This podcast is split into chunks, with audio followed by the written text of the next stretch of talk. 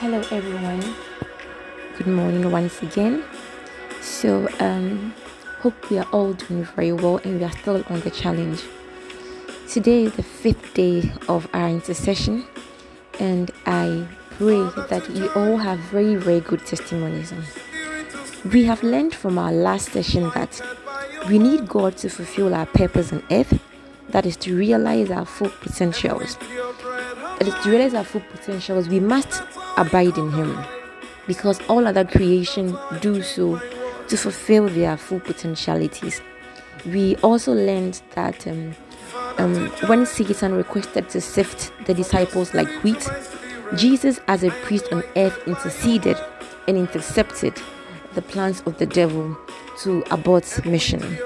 Then finally, we learned not to lose hope in praying for that loved one, because our persistence would surely get us victor's crown.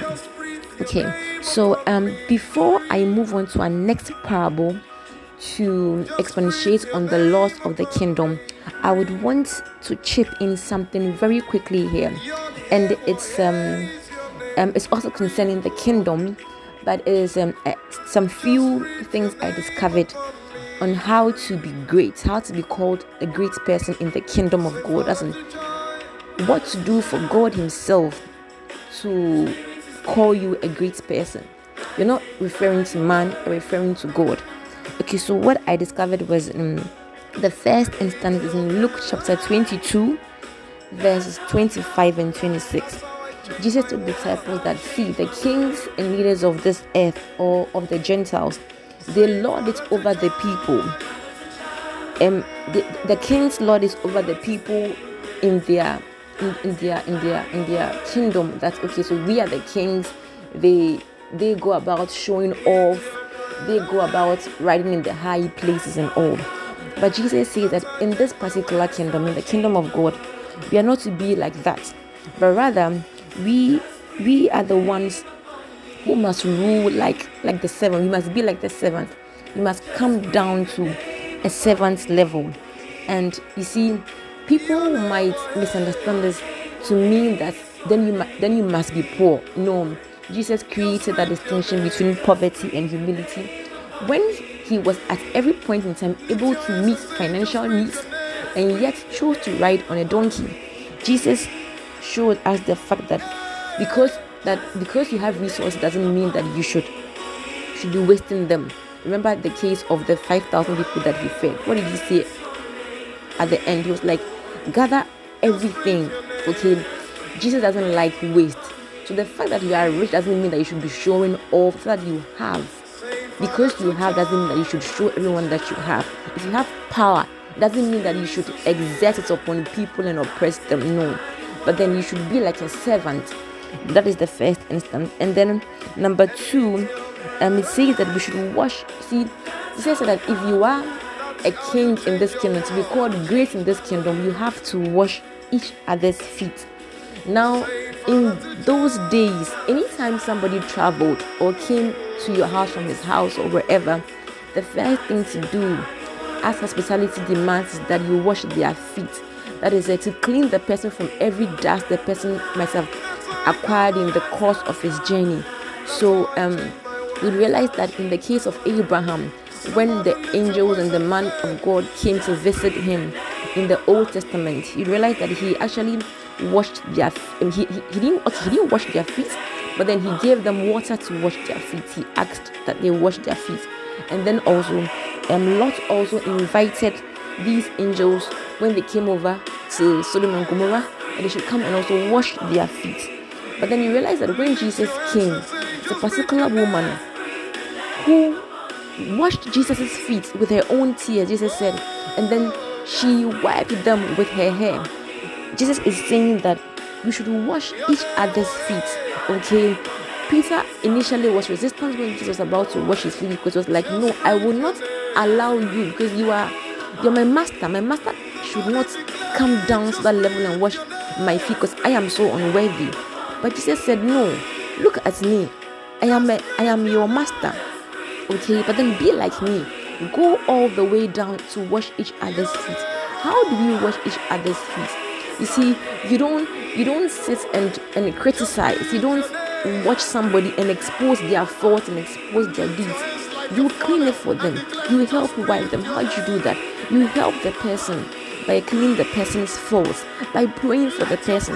The person needs strength to be able to overcome that challenge, to succumb over that sin. So what you do, you pray.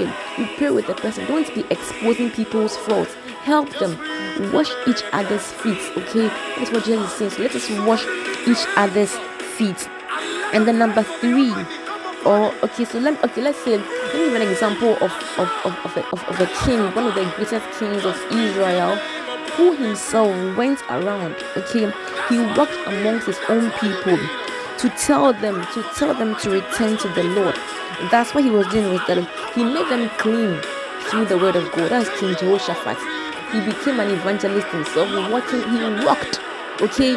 The Bible said that he was amongst his people. He didn't use chariots. He wasn't on horses back. No, he walked amongst them to tell them about Jesus Christ. That was the King Jehoshaphat, one of the greatest kings in Israel. Okay, now the third practice, the third thing to do for God to recognize you as a great person in this kingdom is to concentrate on how to advance God's kingdom. Okay. So you think about God's kingdom first in all things. So every time you wake up, how would my actions benefit God's kingdom? Okay, so his matter should be your primary concern. When you are praying, remember, pray for that advancement of his kingdom. He says that the harvest is plentiful, but the laborers are few. So what do? You pray to the God of the harvest to send more laborers into the field. Don't get deceived by the many churches around. Not every church is operating under the Spirit of God.